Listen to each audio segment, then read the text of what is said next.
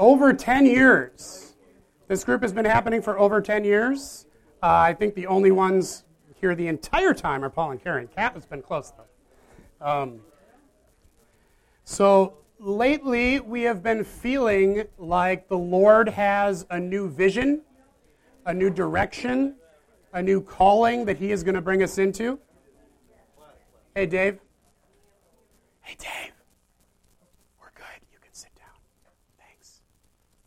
Sorry, it's my turn to preach, so. Respect.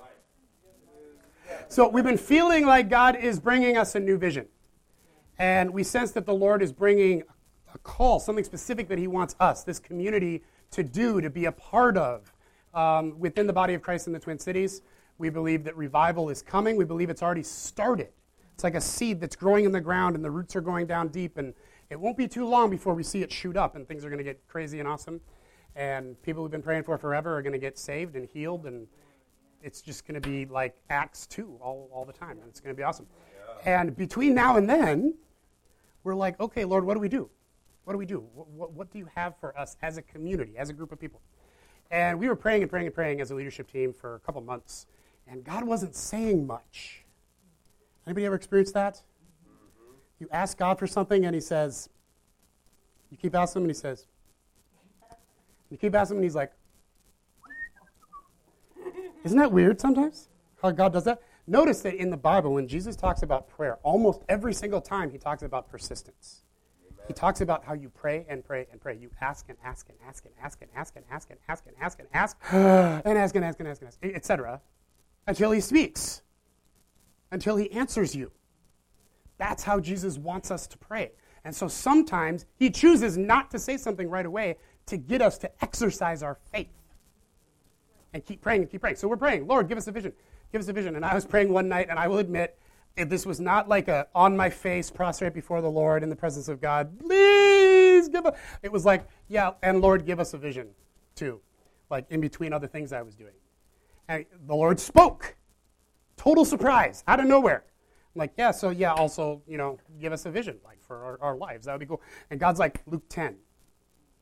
And I was like, all right, Luke 10. That seems cool. I knew some stuff that was in Luke 10, but I didn't really know everything that was in there. And so I, I, I, opened up to Luke chapter 10 and I started reading it. And I read it and I read it and I read it over and over and over again. And I am not ashamed to admit that I started to weep because it was clear to me that Luke chapter 10 is what God is calling us to as a community. This is who he's calling us to be. It's what he's calling us to do. And I don't just mean part of it, I mean every single thing in there. And there's some pretty darn good stuff in here, I gotta say. It's true with most chapters of the Bible, I find. But Luke 10 is in particular awesome. I mean, Mary and Martha, the Good Samaritans, sending out the 72. There's good stuff in here. And so this is going to be more or less our theme off and on over the course of this year. And over the next four weeks, I'm going to be preaching and going through piece by piece Luke chapter 10. Paul's going to help me out. Tonight we're just going to give, excuse me, a quick overview of the chapter and what it looks like and what it is that God is saying here. So I believe that this is a vision that God is giving us. Pardon my voice.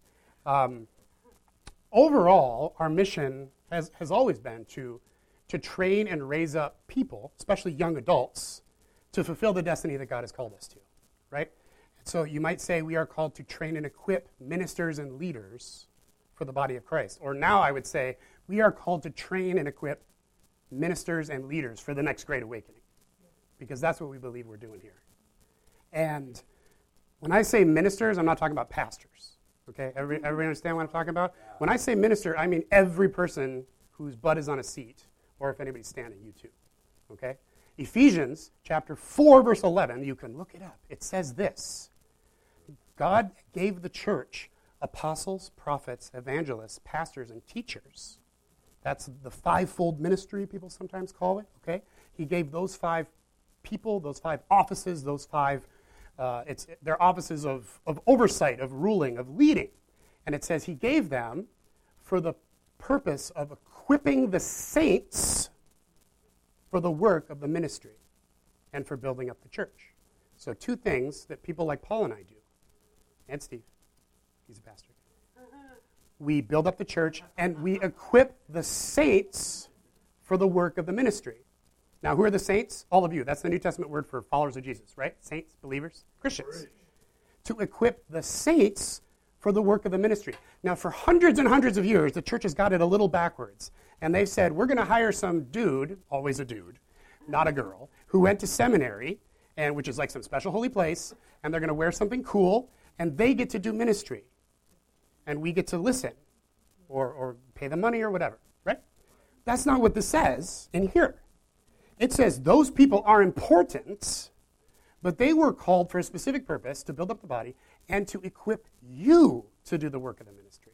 We are not in charge of doing the work of the ministry. You do the work of the ministry of the gospel. Everybody hearing what I'm saying? Yeah. Give me a couple nods. Okay. You are called to do the work of the ministry. You're all ministers. You're all missionaries. You're all sent ones, as Luke talks about. We get to coach you. We get to train you up. We get to help you figure out what am I called to do? What is my destiny? And we get to help you fulfill that. Everybody with me? That's, that's my job. My job here isn't to minister and to be like the holy man or whatever. My job is to train and equip you so that you can fulfill your destiny. So that you can do everything God is calling you to do in your life. To equip you, the saints, for the work of the ministry. Cool? All right. And so um, that is what we're about here. We're about equipping each other to do the work that God is calling us to do. We're all called to be ministers. And you guys know people in your families, in your work, in your school, in your friend groups that I'll never meet in my life, probably. And so I'm not called to minister to those people. You're called to minister to those people. But I'm getting ahead of myself. That's, that's, that's part of Luke. Okay. So, everybody with me so far? Still awake? This is going to be a short sermon because we're not having a lot of time. Um, I would like you, as homework between now and next week, to read through Luke chapter 10. I'm sure some of you guys do Bible study, like in the mornings or at night or somewhere in between, study a chapter of the Bible, that sort of thing. Between now and next Thursday, I encourage you to study Luke chapter 10. Just read it. Pray about it, meditate on it. If you've got other stuff to study and you don't have time, that's fine. But if you're like, ah, I just sort of flop up in my Bible, and do whatever, or maybe you're just not sure what to study this week, or maybe God's like, pause whatever it is that you're studying, whatever you're doing in your quiet time, pause that, do this. Consider that. Read through Luke chapter 10, study it. There's a lot of stuff in there. Uh, and moving forward, um, the more we've read it, the easier it's going to be to talk about it. Um, there's a ton of stuff here in Luke 10. I- I'm not going to read it all. Bless you. Reading the whole thing would take about eight minutes, so I'm not going to do that. The first section is Jesus sending out the 72, i.e., people in the church. They're not named, they're just everybody else. This isn't the disciples, this is the folks, the peeps, everybody else, you guys, everybody in the church. Jesus sends them out. And they do ministry. And it's awesome. And they come back and they're rejoicing, and Jesus rejoices and he dances around, and it's really cool. And um, then we read about the Good Samaritan, which is a pretty famous parable. We're going to talk about that in a couple of weeks. And then we get the story of Mary and Martha. You guys are familiar with that story, Mary and Martha, where Jesus teaches about the one thing that is necessary, which is our relationship with Him. Now, normally when we study a passage or a chapter of the Bible, we would go from the beginning to the end and sort of study it in order. But I think the order of Luke 10 is better seen visually than it is in linear Western thinking order. This was written by non Western thinking people. They, they often think visually. So think of the page as being Luke 10. So what happens at the end is the bottom of the page, right? What happens at the beginning of the chapter is the top of the page.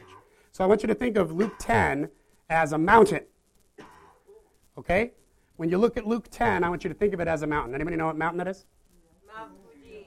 Fuji-san. I did. I uh, chose that in honor of Karen. So that is Mount Fuji, one of my favorite mountains. Incredible if you've ever seen it. It is. Uh, it's amazing because it's a mountain all by itself. It's not part of a mountain range, so it just sticks up out of nowhere. It's a lot like Mount Rainier in Seattle if you've seen Mount Rainier. Um, and so that is Mount Fuji. That's a cute little village at the base of the mountain. This is a lake, and that's a guy in a boat. Um, I thought. Right. You personally know it. I, I do. Well, I, have given him a name. It's Tony, and I'll, I'll tell you. I'll tell you why. I'll tell you why later on. So think of this as the mountain of Luke 10, okay? Um, or Mount Revival, you might call it, because Luke, that's what Luke 10 is about. It's about revival. Um, and so I want you to think of like, here's the beginning of the chapter, middle of the chapter, end of the chapter. Does that make sense? So when you look at fa- when you look at it visually as a mountain, this is the base of the mountain, the foundation of the mountain. That's the most important part of the mountain, right? The foundation, just like a building. Most important part about a building is its foundation. If the foundation is bad, the building falls over, right? That's another teaching that Jesus has. So if the foundation of a mountain is bad, it falls over. So this is the foundation. The, that's the most important part of the mountain. You can uh, put the other slide up. Thank you. And so here are the different sections of Luke 10. So at the end, which is the bottom of the mountain, thanks, you have the one thing necessary. Okay? Our relationship with Jesus. And then as we climb up, you've got the Good Samaritan. Should have brought a laser pointer. No. Um, and then you've got a section where uh, Jesus is, is, talking about our the favor, incredible favor that we have, which is very true in times of revival. And finally, the sent ones, the 72 that are sent out. And so this is the progression of Mount Revival, as I would call it. Now, um, I'm just going to go real briefly through the chapter, just give you kind of a snapshot of everything. And then over the next weeks, we're going to go into it in depth and really study this. So to climb a mountain, you'd start at the bottom, right? Typically, unless you have a helicopter, that'd be cool. Um, so with, with a helicopter, you do probably start from the ground, unless, unless you can fly. So to climb a mountain, you got to start from the bottom. And by the way, I, I, don't think too linearly about this. I'm not saying we have to graduate this before we can move to this. We have to graduate this before. I'm not saying that. I think we do all of these things at the same time. Does that make sense? Um, but we do, I think, get better at, at each one, which helps us then with the subsequent level, if that makes sense. But I'm not saying we can never be sent until we've gotten this one down. That don't look at it too linearly. Um, I'm also not saying that revival only is achieved once we get to the top. I just called it Mount Revival because that's a cool name. Okay, are with me? I like saying what I'm not saying, just to make sure. So, thank you for being uh, Luke 10, if you want to flip open to it, Luke 10, this passage about Mary and Martha is at the end. It's um, verses 38 through 42. So, in this passage, and we're going to look at this passage next week in depth, but in that passage, we see Mary and Martha, who are two sisters, and Martha is doing what was expected in that culture, and she was serving Jesus. She was making him some food, whatever. And Mary was just sitting at his feet. Martha gets really, really upset, and we'll talk about why she got upset next week. Um, and she finally comes to Jesus and yells at him, which is a symptom that maybe there's something going on that's bad. If you're yelling at Jesus in a mean way, um, why don't you tell her to help me? It's a problem. Okay? And Jesus is like, Whoa, Martha, you're like so stressed out and upset. Like, there are only a few things that are really necessary. Actually, at the end of the day, there's only one thing that's necessary, and that's what Mary's doing. And I'm not going to tell her to stop. And that one thing that Mary was doing was sitting at Jesus' feet, being with Jesus. And so our relationship with God is the most important thing in our life. We learn that in Sunday school, if, if we went to Sunday school, right? God's number one in our life. Our relationship with Him is the most important in our life. But the problem is, as we mature and as we grow, we want to serve the Lord.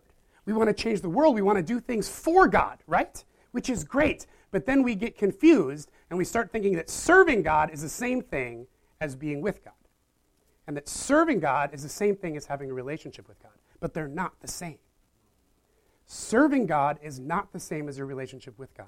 A lot of Christians, especially really hardcore Christians, their priorities in life are actually serving God, followed by their relationship with God. And that's bad for you. It's bad if that's, if that's your life. I've been there, and I experienced the badness. We'll talk more about that next week. But it doesn't work. It, it's not the formula for life that Jesus had intended for us. Our relationship with Him comes first, then serving God, which is wonderful. It's wonderful to serve God. We all want to serve God. But our relationship with God, God Himself, comes first. So that is the one thing that Jesus says is necessary. And so the reason that's the foundation of the mountain is that this is like our base camp. Our relationship with God is it. This is where we live. I chose a picture of Mount Fuji with a little village at the bottom here. This is like our base camp. Okay, this is us. This is where we live. We live here. We live in the presence of God. We live in our relationship with Jesus Christ. That is what is the grounding and center of our life, is God Himself. And from this base camp, we make excursions.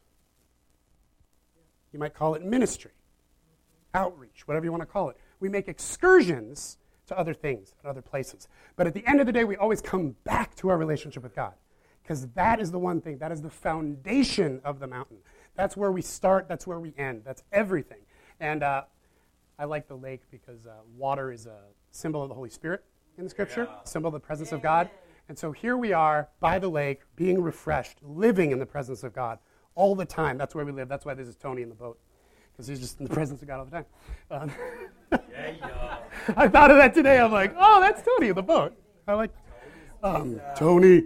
So this is where we want to live. This is where we want to be in our not just as a community, yes, that, but also as as Christians, as individuals. We want to live in the presence of God. We want God to really be the most important thing in our life, and not just pretend. You know, the word Lord means master. It means master. If He is the master of our life, then He is first. He makes the calls, not us. A lot of us have lives that are really difficult and frustrating, and things aren't successful the way we want them to be because we're still trying to be in charge of our own life. And we're not letting Jesus be our Lord the way He wants to. Okay, I've been there too. it's not fun. Okay, so this is, uh, this is our one thing. That's our base camp. That's where we live. Um, uh, the Good Samaritan, Luke 10, 25 through 37. We all know that passage, another good Sunday school passage. So, yes, we live in our relationship with God, but we are also called to serve. You know, that's number two, not number one, but we are called to serve. And sometimes we're called to serve in ways that are not easy. Sometimes we're called to serve in ways that cost us our time, cost us our money. Might, they, they, might occasionally even be dangerous, like going to live in another country, like Brock is doing. Um, and we see that in the Good Samaritan. There's also a clear, uh, I, I don't think the Samaritan particularly liked the guy he helped. Uh, Jews and Samaritans didn't get along at all. And by that I mean they hated each other. Um, have you seen the Veggie Tales? Uh, which one? Flibber-o-loo? Is that what? Uh, anyway, they're throwing pots or shoes back and forth at each other. That's, that's sort of a symbol of, of, of the Jews and the, Samar- uh, the Samaritans, okay? Didn't like each other at all. Um, and yet God said, I want you to stop and help that person and he did it. Um, there's also a clear cross cultural component to the Samaritan because these are two different cultures, two different people. Now, we're a multicultural group, okay? We do, we do pretty well, especially for Minnesota, because Minnesota has historically, like, as white as you can, as white as snow, okay? Right?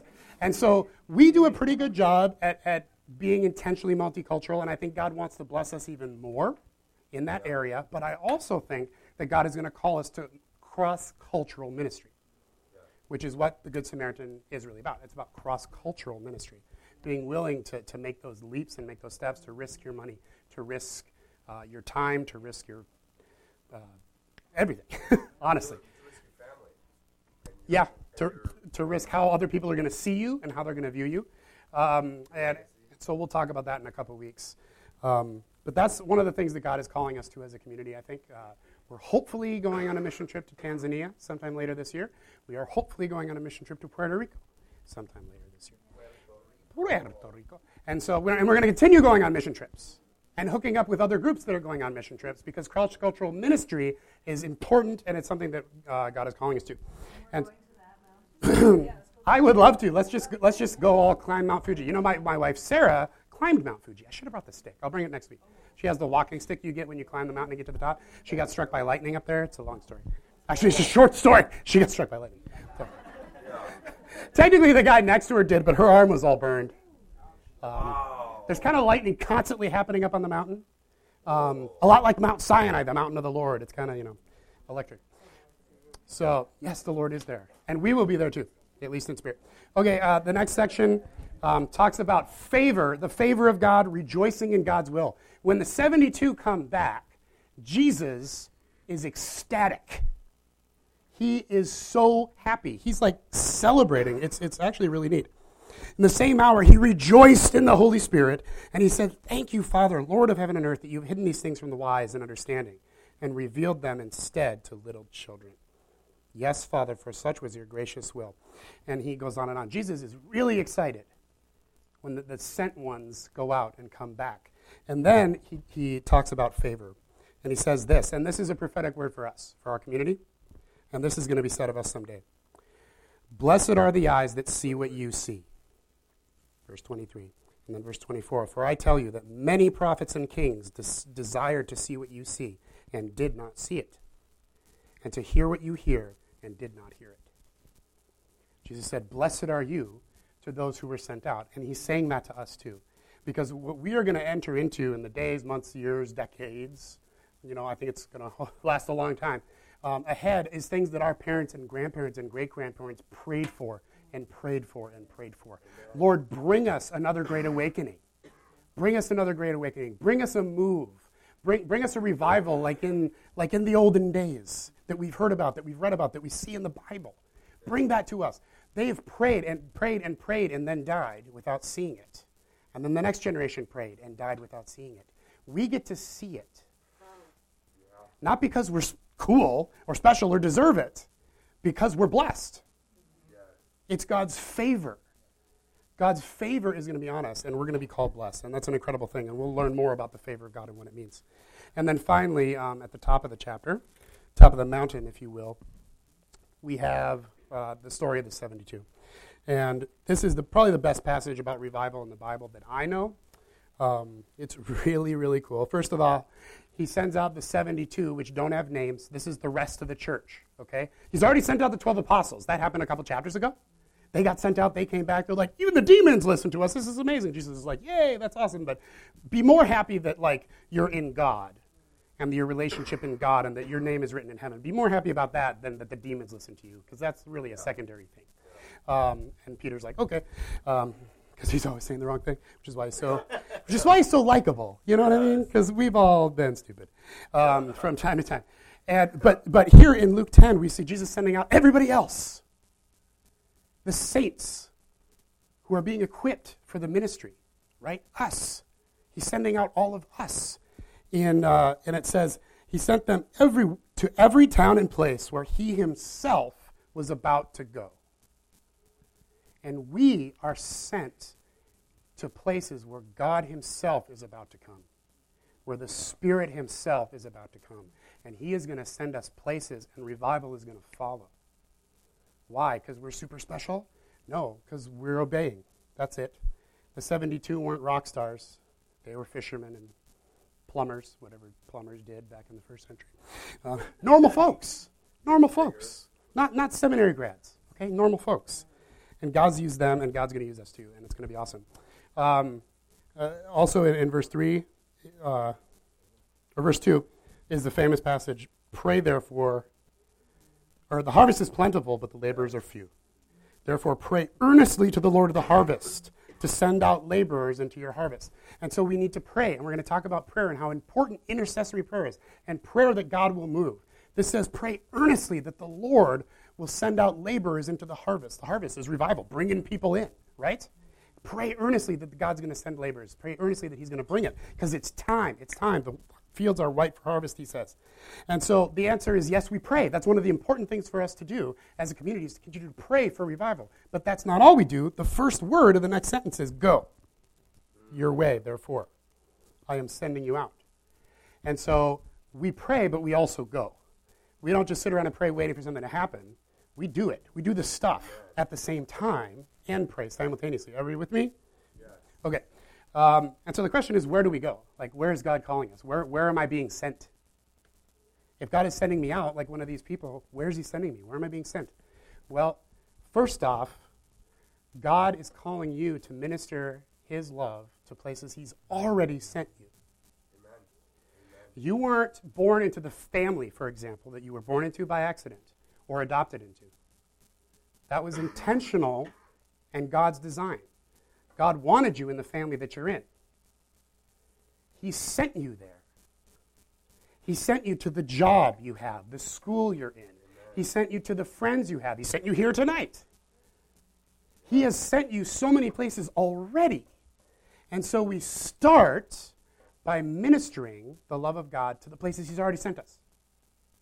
It's not just about finding where it is we're called maybe it's Mozambique for some people, but others are like, where's my Mozambique? Well, your Mozambique might be in the room next to you where you live, your family, your roommate. Okay? God has already called you, He's already sent you to those places. And so, first, we need to be faithful to where God has already sent us.